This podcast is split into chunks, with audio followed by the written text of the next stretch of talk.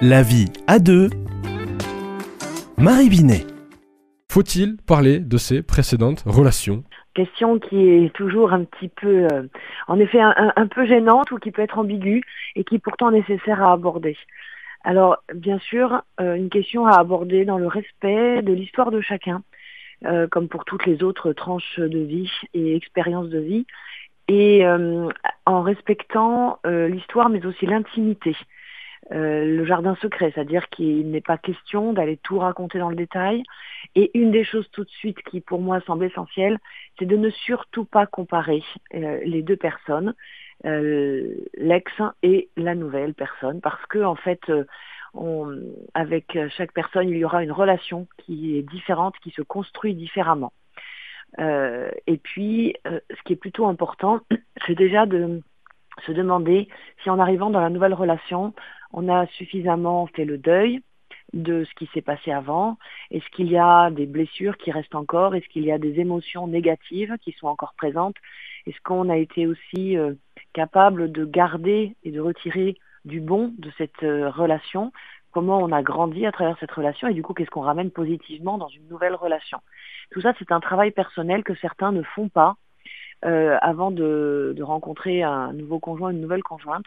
Et et ça, c'est pas très bon pour la nouvelle relation parce que euh, si on n'en prend pas conscience assez rapidement, soit on va reproduire les mêmes erreurs ou des schémas répétitifs, soit on va projeter sur euh, la nouvelle personne des, des peurs, des rancœurs, des attitudes qui ne vont pas du tout être adaptées et qui vont mettre l'autre en grande difficulté parce qu'il ne comprendra pas ce qui arrive et du coup comment réagir.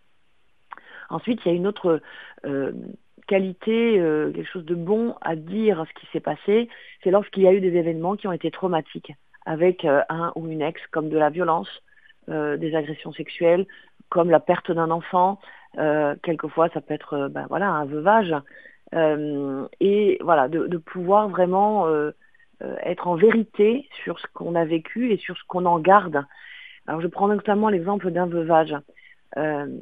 C'est pas si simple de faire sur du très long terme le deuil de, de l'autre quand il n'est plus là, parce qu'il y a une forme d'idéalisation de la personne qui n'est plus là.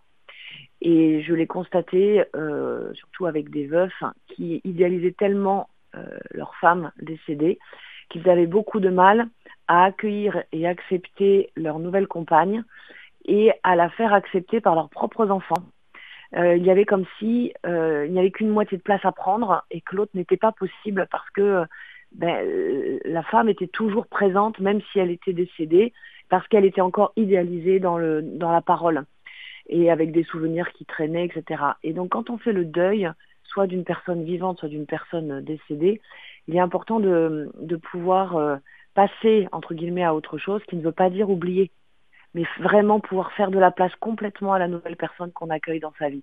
Et c'est valable quand on, est, quand on a eu une séparation, qu'on a des enfants en commun avec la personne euh, dont on s'est séparé, parce qu'elle est toujours là, n'empêche que on est séparé et donc il faut que la nouvelle personne puisse pleinement prendre sa place. Et ça, dans les familles recomposées aujourd'hui, c'est un véritable enjeu qui est très complexe, qu'on soit euh, la belle-mère ou le beau-père qui arrive euh, dans une dans un foyer qui a, qui a été en, en blessure de séparation. Voilà ce que je pourrais en dire. En tout cas, il est nécessaire d'en parler, mais de ne pas non plus inonder la nouvelle relation avec ses expériences, juste d'être en vérité, et c'est vraiment essentiel.